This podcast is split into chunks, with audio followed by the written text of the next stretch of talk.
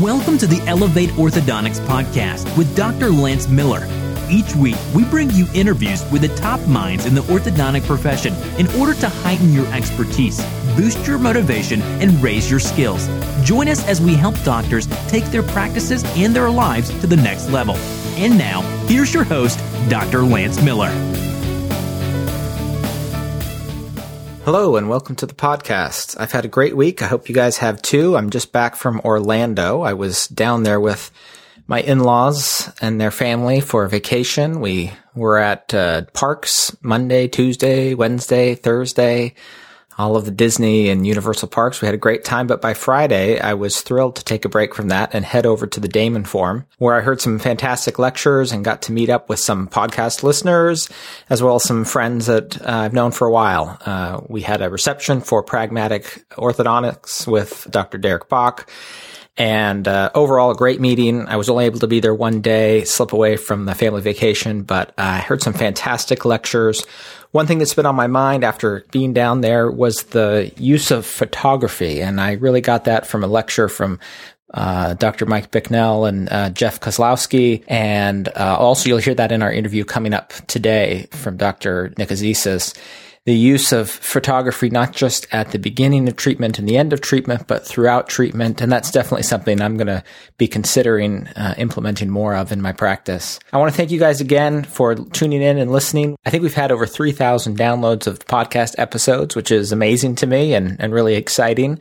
And we've had uh, a lot of people requesting to join our Elevate Orthodontics Facebook group. Again, that's a chance for you to discuss things that you hear in the podcast episodes. Uh, we're trying to limit that to orthodontists only. So if you've requested a membership and your Facebook profile doesn't indicate that you're an orthodontist, I may ask you for some follow up information, but we'd love to have you. I'm excited for today's episode. Uh, you're going to get a lot out of this. We'll jump right in and get started. Uh, hope you're having a great week. Send me any uh, thoughts, questions, feedback. Uh, I'd love to hear from you. All right, let's dive in here and get started. Okay, so for today's tip of the week, we're going to talk about using direct deposit to reach your financial goals. I think one of the most underutilized techniques for building wealth and achieving financial success is taking control of your direct deposit in your paycheck and other automated transfers out of your bank account. If you work with a full service financial advisor, hopefully they're helping you with this. If not, let me share some thoughts that I think will be useful. First, let me start by advising you to never pay for personal expenses out of your practice checking account. Yes, I know your accountant can go back and fix it all later, but it's a mess, and more to the point, it really muddies the water between your practice and personal finances. If you want to leave money in your practice account to pay for a big piece of equipment or to save up for some other investment opportunity to buy another practice, whatever the case may be, that's great. But don't take that money and then spend it personally. Make a conscious decision about the money that you're going to take out and put it in your personal account before you spend it on personal expenses. Okay, so most doctors will be taking some type of regular salary or draw from their practice, and this is usually deposited into a personal checking account from which any number of expenses are paid. There's a constant battle for dollars in your checking account between mortgage payments, student loans, car payments, utilities, entertainment, kids' food, shopping, etc. If anything's left over, it might be transferred to a savings account or put towards vacation. But there is a better way to do this. First, I would recommend that if you're contributing to your retirement accounts, you do it every pay period. Some people like to load these up all at once, but I like doing it every pay period to keep my cash flows even and to make sure that I actually hit my funding goal for the year. Now, we get to the meat of the system here. You're going to want to set your direct deposit up to fund several accounts at once. And this is easy to do through any payroll provider, or if you do it yourself, you'll know how to do this. First, you're going to have a checking account that you're going to use only for student loan payments, or you could have it for other big debt payments that you're making. And this is so that you don't have to see these big deposits and withdrawals coming out and in and out of your main checking account all the time. Second, if you're funding a 529 or other account for your kids' college savings, I would go ahead and have that withdrawn directly from your paycheck. Third, you're going to fund an after tax investment account. This could be a brokerage account where you're buying mutual funds. This could be a, an account where you're saving up money to make real estate purchases. Uh, this could be any account that you're going to make investment outside of your practice. And finally is your personal checking account, which is the one that you're using for your household expenses. The beauty of the system is threefold. First, whatever makes it into your personal account is really and truly yours to spend. Second, you're guaranteed to reach your annual goals for debt repayment and for savings. And third, if you want to pay down your loans faster, or you want to save and or invest more, or if you want to spend more, it's easy to make conscious decisions regarding your money by adjusting the amount being deposited into these accounts. This isn't a new concept. Certainly, I don't claim any original authorship of this, but I think it's something that's not being used to its fullest extent, and I think it can really help you reach your financial goals. As always, you can find these tips on the blog section of our website, elevateorthopodcast.com.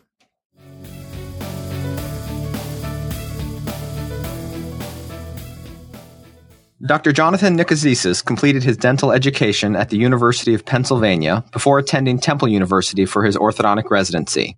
He is a member of the Invisalign National Speakers Bureau and Clinical Research Network, where he helps conduct research and development of new technologies and improvements to the Invisalign technique. He's given over 50 national and international lectures. Dr. Nicozisis is a member of the Edward H. Angle Society of Orthodontists. He volunteers for various charitable organizations and enjoys exercising, biking, and traveling with his wife and children. Dr. Nicozisis, welcome to the podcast. Thank you, Lance. Thank you. Um, not not to feed my ego too much, but uh, that number 50 is uh, probably over about 400 at this point. So uh, That's unbelievable. number of lectures. So uh, all good stuff. Yeah, I was on your website looking at some of the courses you've given, and it's it's unbelievable all over the world and to lots of different audiences. You know, I, I pinch myself every day and, and just realize how fortunate uh, I, I am in, in my practice career. And if you would have told me 17 years ago when I first graduated that I would be uh, doing what I do, I would I would have told you you're you're a big fat liar. But uh, it's it's just sort of evolved by happenstance and happily so. And I, I truly believe it has made me a much better practitioner, uh, helping my my fellow colleagues, you know, understand how to move teeth with plastic. It keeps me honest. It challenges me.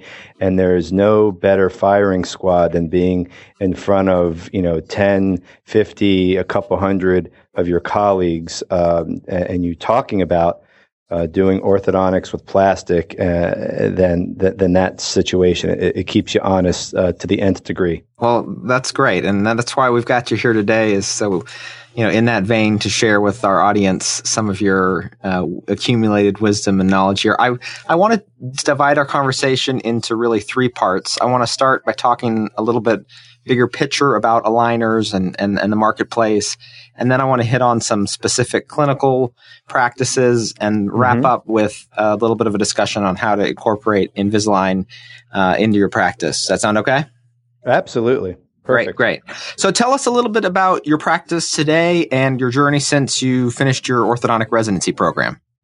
Well, you know, the, the simple truth is Invisalign did not exist when I graduated. Uh, I mean, I finished the fall of 99 and I, I, think it was earlier that year at the AAO when I attended, I saw Invisalign at the exhibit uh, hall at the AAO and it literally had a you know, 10 by 10 little booth and this picture of this clear piece of plastic and talked about doing orthodontics with plastic. I remember looking at these guys and I said to myself, who the hell do these guys think they are? And I gave them the big wave off and I said, this is a bunch of malarkey and, and went on my merry way. And, and lo and behold, 17 years later, you know, it's a company with a marketing capitalization of $8 billion. I mean, yeah. that's incredible.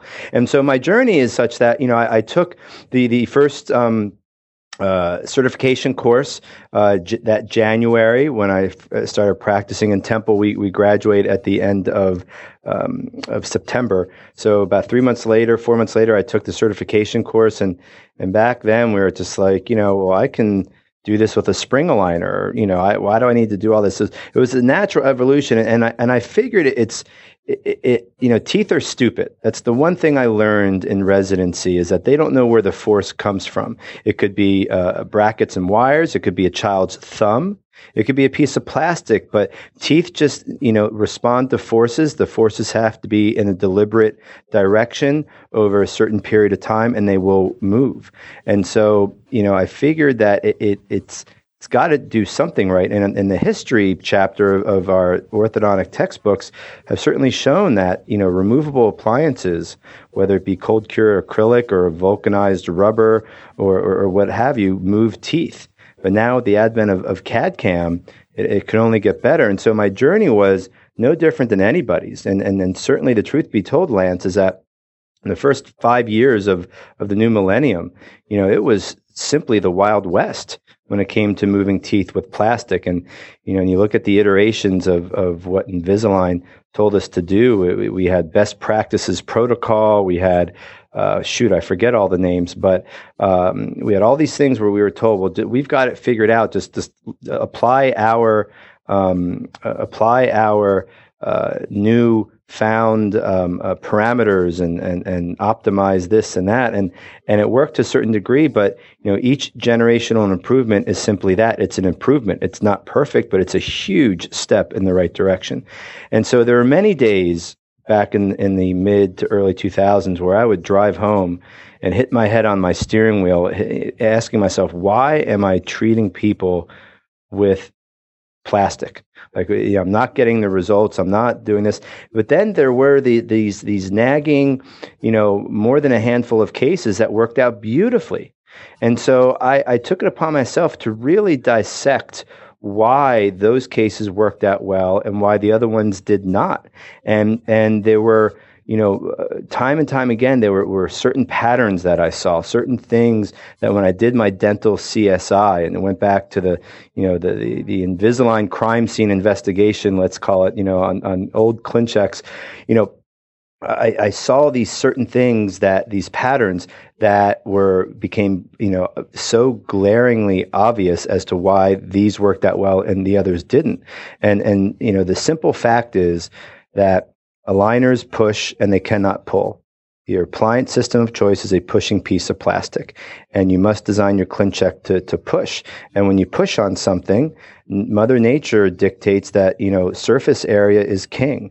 And when you, I mean, think about our intestines. Our intestines have microvilli, all in the intestines to increase the surface air, area for increasing absorption of nutrients. And so if you maximize the surface area of anything, it can only be better, especially when it comes to, you, you know, pushing on something. So that, that was number one. Number two was creating space between teeth. And I know I'm kind of getting into the, the clinical thing that you wanted to talk about later, but these are the the um, the patterns that I saw, yeah. and and so I just started to really just write these down, figure them out, and and and bake them down. You know, distill them down to its basic components and then build them back up into the ClinCheck. And what I, I eventually evolved to and, the interesting thing is when I speak to other faculty members, you know, my good friend Maz and Willie and, and Barry, uh, et cetera, they, you know, we all kind of came to the same revelation around the same time and, and basically just distilling down what we take for granted with fixed appliances every day and building it back up in the ClinCheck. And uh, yeah, that was my evolution. Yeah, that's one thing I feel like you you know you do a great job with is and you're kind of speaking the language of orthodontists. It seems like when when orthodontists sit down to look at an Invisalign case, sometimes they just kind of throw out their mechanics or their way of thinking about it. Maybe it's just we take a lot for granted when we're using fixed appliances, but there seems to be this disconnect. You know, why do you think that's not more obvious to, to doctors that the, the same mechanics well, have to apply? Because because we are so hardwired to thinking and, I, I, say that pun intended, uh, hardwired uh, to to say uh, to to think a certain way. And, and when we put a bracket on a tooth, we put a wire in in a in a bracket slot. Our mind, our brain is like a Pentium seven chip from from Intel, and in that there are so many. Um, uh, computations that are occurring that we take for granted every day that we don't even think about. And things are occurring so quickly But yet, when we look at cartoon odontics on the screen, our, our, brain reverts back to the days of the Commodore 64 or the TRS 80s. And, and for those younger kids in the audience, that's when we used to save data on a, on a cassette tape, and it would take 15 minutes to load a game of tic tac toe.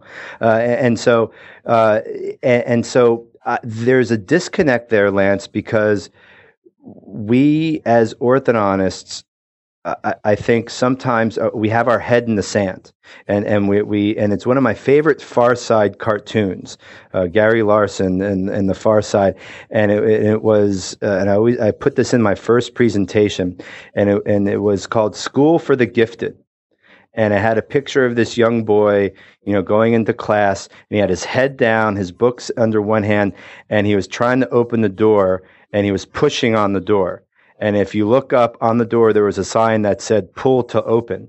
And so I laugh at that because here was a gifted student, you know, trying to, um, you know, going to the best school possible. And, and, he had his head down in the sand in his rut, not looking up and reading the signs around him. And so where I made my splash with Invisalign, is really figuring out how to do extrusion properly.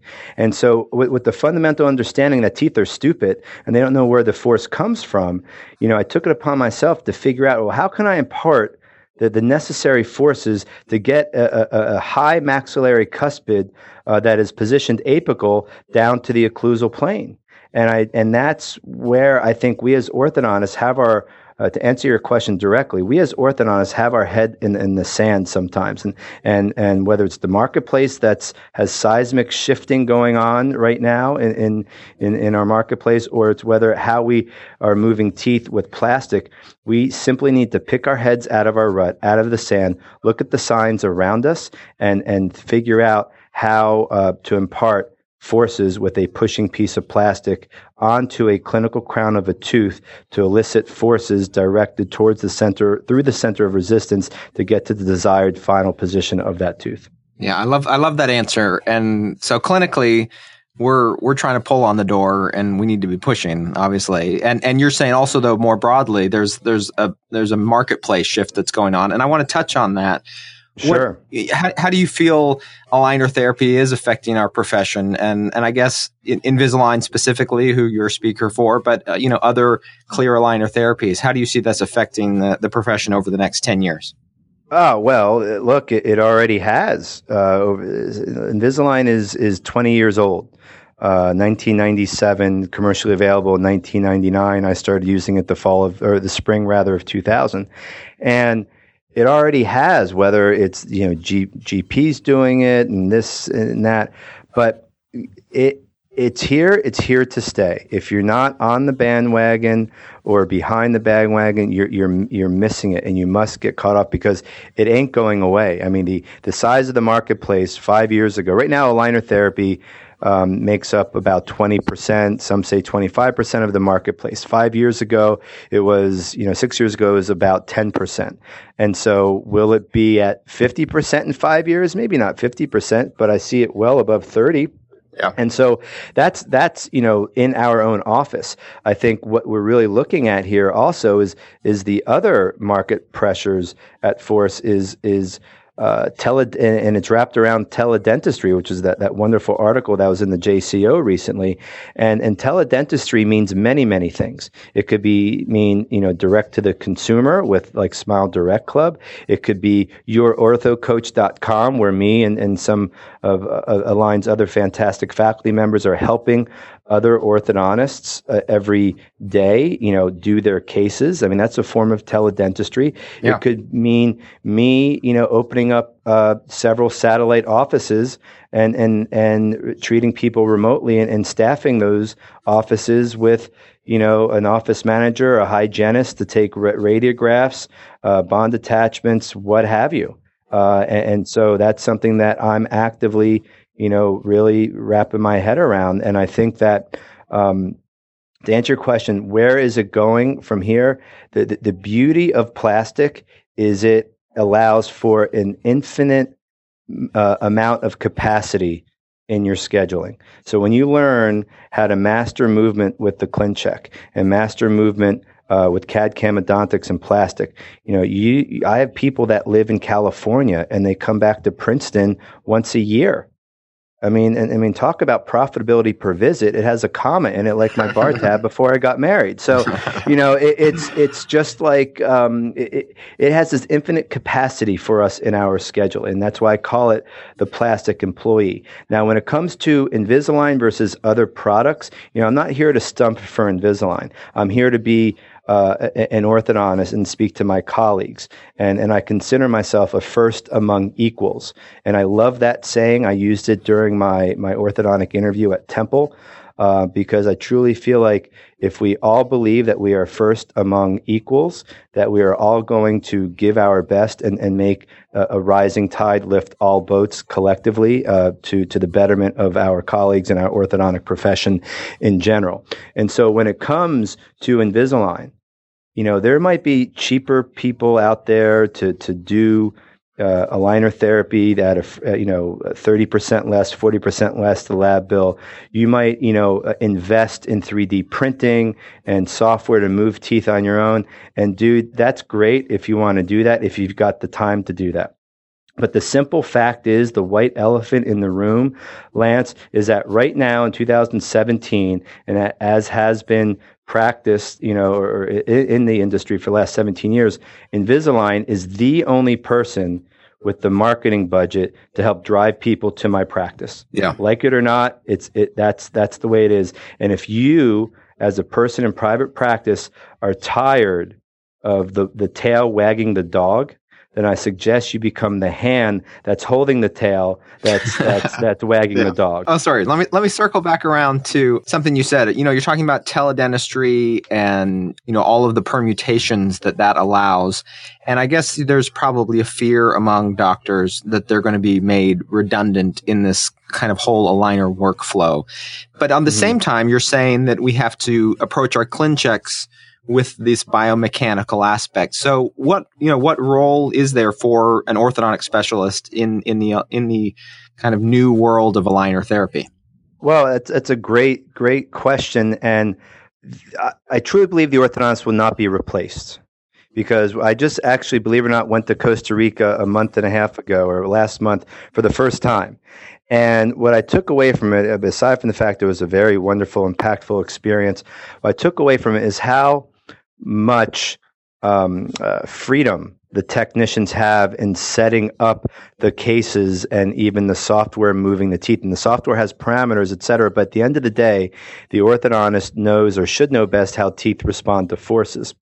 Accordingly, people piss and moan when they get a ClinCheck back that doesn't work right you know, and they say they pound their fist on the table and they say, you know, how dare Invisalign give me a ClinCheck back that doesn't work correctly? You know, why why do they do this? Why doesn't you know why can't it all be like Nicozisis or or Moshiri or or, or Dayan or or, or uh, Glaser and it all works perfectly? Why do I have to think like this? Well, if you follow your logic to its logical conclusion, then Invisalign would make you know, ClinChecks that work perfectly and they wouldn't need us. And they could go right next to Starbucks and open up in the mall. And so you get a scan, you get your latte, and a half hour later you get your aligner. So my point to my colleagues is be careful what you ask for. And, and, so, getting back to your question, the need for the orthodontist will always be there. The the role of the orthodontist will certainly shift. And getting back to the you know the other aligner therapies, you know, I think what what has been spoken about in our uh, online um, uh, blogs and, and threads and, and, and, private groups is is and and and Smile Direct Club shows this is that there is a whole other market of willing customers slash patients who maybe don't want the the you know the, the Cadillac price tag, the Cadillac plan, the Cadillac treatment, and are willing and they are not willing to spend the five six thousand dollars. And and and certainly you know there is this market of of I want to call it lesser treatment, but it's it's treatment that is appropriate for a lesser fee. And I think that's a proper way to look at it. And so I think as orthodontist, in terms of just one aspect of our I want to call it survival, but but staying relevant in a, a seismically shifting marketplace. I think it would behoove us, and, and there are many many much smarter people than me that that thought of this, and, and I learned it from being on these online groups, is that we perhaps need to have a, a an alternative um, uh, treatment to, to offer that would be you know less treatment for less fee you know it's like you know we're basically offering a menu not not a menu like with 50 things to choose from but maybe one or two or maybe three options to choose from. So, as an orthodontist to stay relevant when it comes into the uh, aligner therapy, I, I, think number one, you have to master moving teeth with plastic. Number two, you have to consider uh, that things like Smile Direct Club ain't going away. Aligners aren't going away.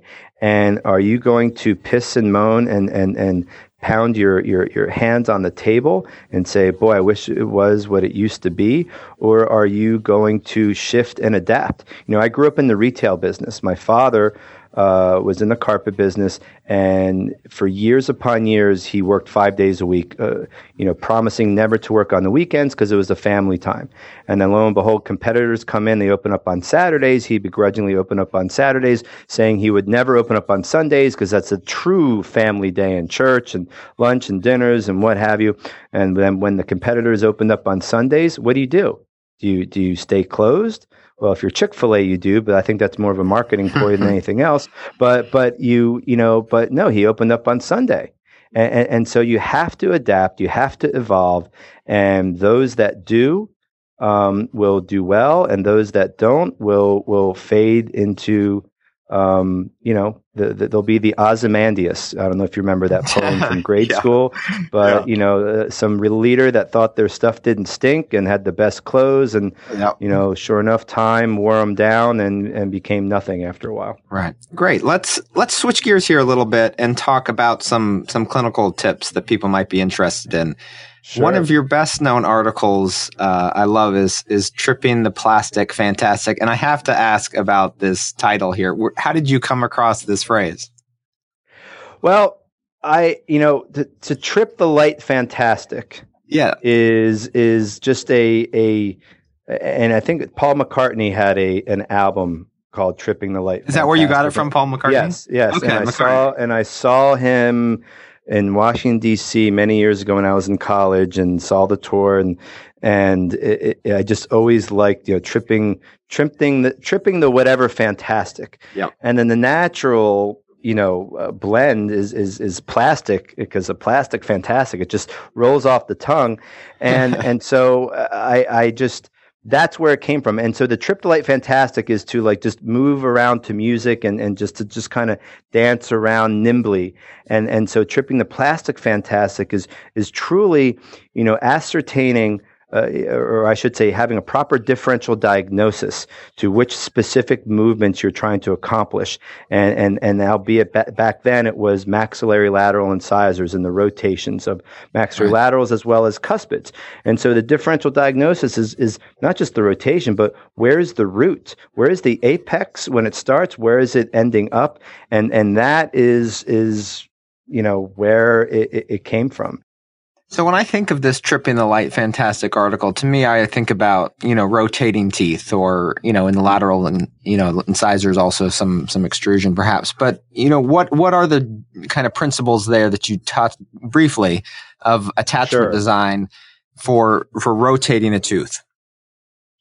Well, I, uh, I would say that, um, it depends on which, you know, which tooth I'm talking about depends on how much second order movement there is and and so the uh, tooth movement assessment table or, or tooth movement table in the ClinCheck does a wonderful job of breaking down all dimensions of, of tooth movement. And whenever there is a significant amount of second order movement, meaning that the apex is sweeping through alveolar bone and, and anywhere, and my threshold is about uh, four to five degrees. If it's like four degrees or less, then I'm happy to use the optimized cuspid rotation attachment. If it's five degrees or more, then I'm switching from my optimized uh, cuspid uh, rotation attachment to a vertical beveled attachment because it, otherwise you're trying to like close a door by grabbing the door at the hinges, if you will, and trying yep. to swing the door that way. Um, and, and, so, you know, I guess a few things which I touched on already is number one, you, you must create a little bit of space between the teeth uh, to help with the rotations. Because what's you know going back to my my experience or my evolution that that you you asked me about before, the cases that worked out best back in the early 2000s were spacing cases. And, and why is that? For the simple truth that there was no interproximal binding among the teeth to throw them off base uh, uh, or throw, you know throw off the tracking. And so why not turn every crowded case into a minor spacing case with tooth movement instead of IPR? And so I, I, never understood why we did all this IPR in the early 2000s just because we were moving teeth with plastic. Um, that never made sense to me. And so I turn every crowded case into a minor spacing case, maybe like a tenth of a millimeter of space between the teeth. And then after space is created, then I start the rotations. And you got to start rotations earlier on. Going back to the language of fixed appliances or to the action of fixed appliances, what's our first movement that we do? The first order movement is rotations. So, in order to make Invisalign successful, early on, after two or three or four stages, when you've when you've cracked open the interproximal contacts, you should start correcting the rotations earlier on, like in the first third of treatment, or even earlier, not in the last third of treatment.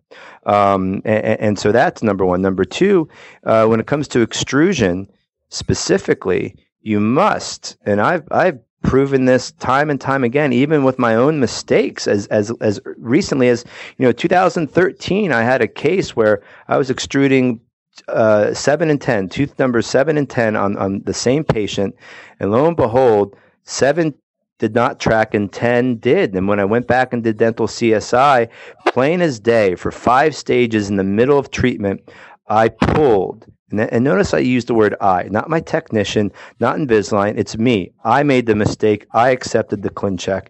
I pulled the tooth down and out the long axis, and aligners cannot pull. They can only push. Whereas tooth number 10, I moved it out labially, creating space, and then I extruded with simultaneous lingual retraction against the broad surface of the beveled gingival attachment. And, and so that that's that is like fundamental. And when I when I made my splash in 2007 at my first summit presentation, my whole lecture was on extrusion. Yeah, that's been huge for me. When I've when I've used that, it's worked unbelievably better than you know trying to. And but you have to kind of be on the lookout for it because they they like to slip it in there. Oh, big time. Uh, yes, they, they certainly do. And so, getting back to tips and, and tricks, when I review a ClinCheck, Lance, one of the first things I do, I go to the anterior view, and I I, I look at I, I get rid of the lower arch, and I look at the upper uh, cuspid to cuspid, and I toggle between the beginning and the end, back and forth like a dozen times, two dozen times, and I look at the incisal edges of each tooth, and I look at the vertical changes. If there's intrusion, then that's great, and I, then I look at the patient's smile line, out, how it might relate to the smile arc. If there's extrusion, I look at the smile arc again and see if indeed I want that extrusion. Then I look at, well, if it's a lateral, am I aligning incisal edges or am I aligning CEJs? Is there a restorative component to this treatment plan or not? And then if, if all those things are in the affirmative, or, or that I, eh, let me rephrase that. If, if the affirmation is that, yes, I do need extrusion, then I hone in and make sure the extrusion is designed properly. Then I do the same thing for the lower. Toggle between beginning and the end, look for, for vertical changes of, of any tooth. Here's, here's another question I have. When patients come in for regular checks, sometimes it's hard not to feel like we're just handing out more aligners. And, you know, I'm looking for certain things in particular, but I'm curious for you what what do you have a checklist that you're going through how do we add value to those visits so so that took me years to get over you know, I, I would hand out three liners at a time for years because I felt the need to see my patients. And it took me till about three years ago to realize that patients like me, but they don't want to see me.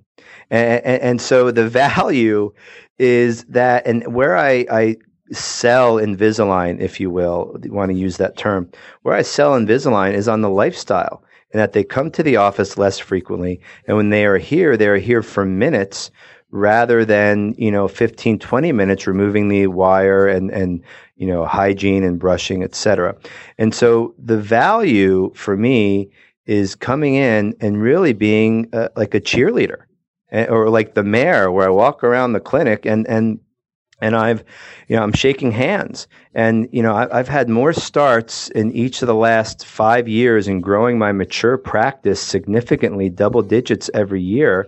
I've, uh, but yet I've got more free time because of how I and more free time to do my consulting. So I know and, what our audience is going to say. They're going to say, "Oh, that works great for Jonathan, who is the ClinCheck right. genius, and all of his cases right. are tracking perfectly." But for sure. us mere mortals who have things going wrong, what are what are the things that we need to be looking out for uh, well, when we're so seeing people at these checks? Sure. So, so and what you really need to be looking out for is your initial ClinCheck.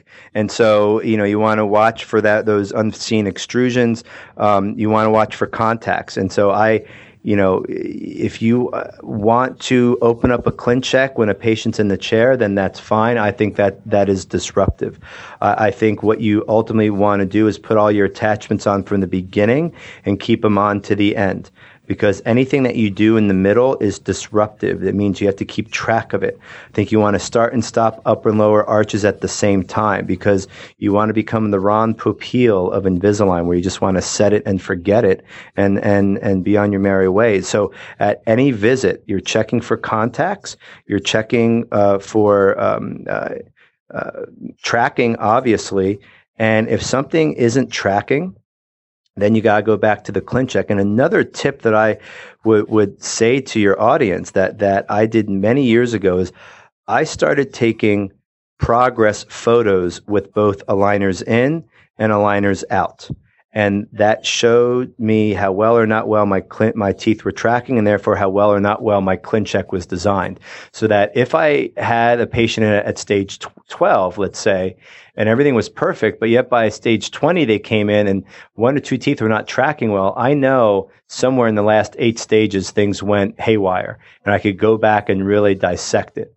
Um, and, and, so that's kind of like behind the scenes. But at any given um, visit that the patient comes in, um, my staff asks if there are any problems, and usually there is not. If there is a problem, they usually call or send me an email or, or what have you. Um, and I am uh, checking for fit, checking for contacts, make sure that that everything is is is coming along fine. And I, I don't know. I, I, don't know what else to. to to yeah. look at because I've I've designed my ClinChecks to to be as seamlessly integrated into my schedule uh, as possible. Right. I want to talk about Invisalign and profitability, which I know is a question that a lot of have, people have. Mm-hmm. You know, many doctors sure. would just as soon save the lab bill if they can and start patients with fixed appliances Right. You know, what what are your thoughts about that strategy? Is is there does a practice have to grow their number of starts in order for Invisalign to actually add to the bottom line of a practice's profitability?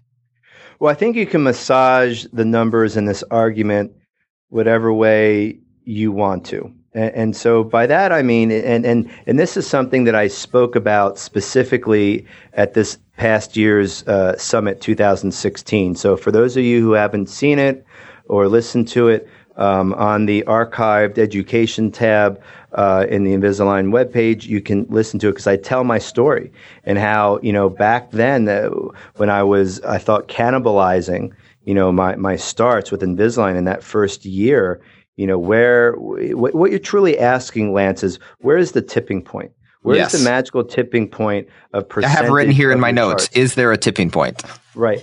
And, and, and if, if you haven't, and I answer all that in my, in my presentations about 53 minutes long.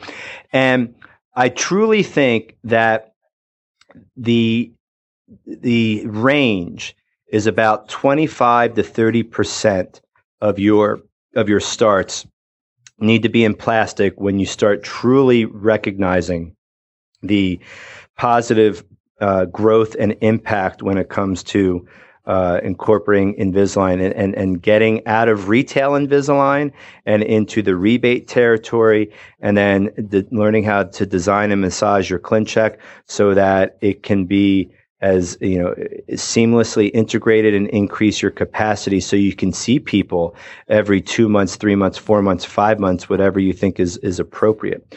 Um, and so then the natural question is well you know 20% of somebody that starts 200 cases a year is very different than somebody that starts 500 cases a year is very different than somebody that starts 1000 cases. So you know what is that tipping point? Is it different? And and what i show in my presentation is that the unit cost of invisalign per revenue generated is a very specific thing. So when i did my analysis you know back in in, in 2012 when i did my analysis I, I had an employee her salary was in the fifty-three to fifty-five thousand dollar range, and so let's average at about fifty-four thousand dollars.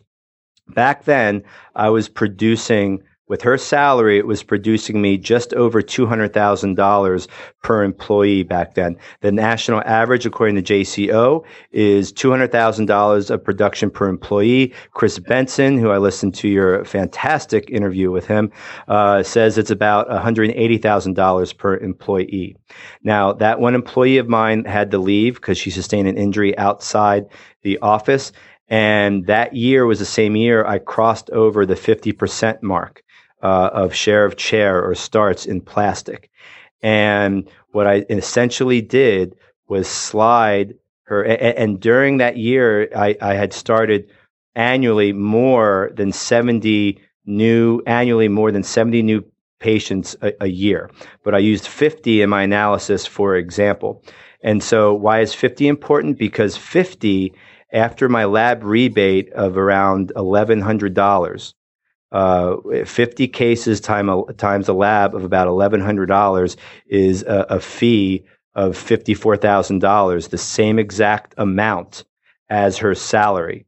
Now, back then, her salary was getting me $200,000, a little bit more. So that was kind of like an acquisition cost, if you will. That $200,000 of production cost me 200, cost me $54,000 of salary to get. Now, slide in my P&L statement, slide that $54,000 from the labor column to the lab fee column. And now let's apply some fees to those 50 cases of that got me a lab fee of $54,000. At a fee of $5,500, you produce $275,000. At a fee of $6,000, you produce $300,000. At a fee of $6,500, you produce $325,000. So for the same quote unquote cost of overhead, I'm able to produce $75,000 to $125,000 more for the same unit cost as, uh, of, of lab fee as compared to labor. And so that to me is what I term the plastic employee. That to me is yeah, that's a great analogy. Sh- that that to me that's a profound shift stepping out of the analog stage and into the digital world and truly uh, uh, uh, uh getting this, uh, uh, truly uh um, uh recognizing and, and, appreciating what this technology can do to your office. So for your doctors and your examples, you know, wanting to save on the lab fee, uh, I'm not here saying that we have to fire somebody, but what I'm here to say is if you have attrition, which we all do, instead of hiring uh, a new person to to tie and untie wires, consider hiring the plastic employee, or potentially, you know, uh, re uh, shift somebody in your current practice out of the clinic and maybe you know reappoint them the, the marketing czar and your and your, your community engagement director uh, in your in your area to to start promoting plastic because yeah. it, it, it, the capacity is boundless. I think that's just a fascinating uh, analysis there. I want to give you a minute to talk a little bit about yourorthocoach.com. Tell us a little bit about what that service is and uh, how, if orthodontists could utilize that to improve their uh, skills in Invisalign. Sure. So yourorthocoach.com um, is uh, the the beautiful invention uh, of my good friend Dr. Willie Dayan, and um, he uh, founded it many years ago. And after many years of working through the uh, the systems and, and making it seamless, he invited uh, about this time last year several other faculty members. So I think there's a total of six of us now, and it is a, a, a consulting service, a coaching service where any doctor can sign on and um, uh, have any one of us uh, at their discretion. You know, they can pick and choose um, to help them review their cases. And what we do is we uh, use screen capturing software where it, we record our a computer screen, us reviewing your ClinCheck in real time and narrating it and showing you how we would go about manipulating the ClinCheck, whether it's attachments, whether it's tooth movement, uh, discussing it, uh, the, the treatment in general, the diagnosis, the treatment plan. I personally uh, show many of my own similar cases. Um, I also oftentimes uh, attach my own publications to add value to my answers.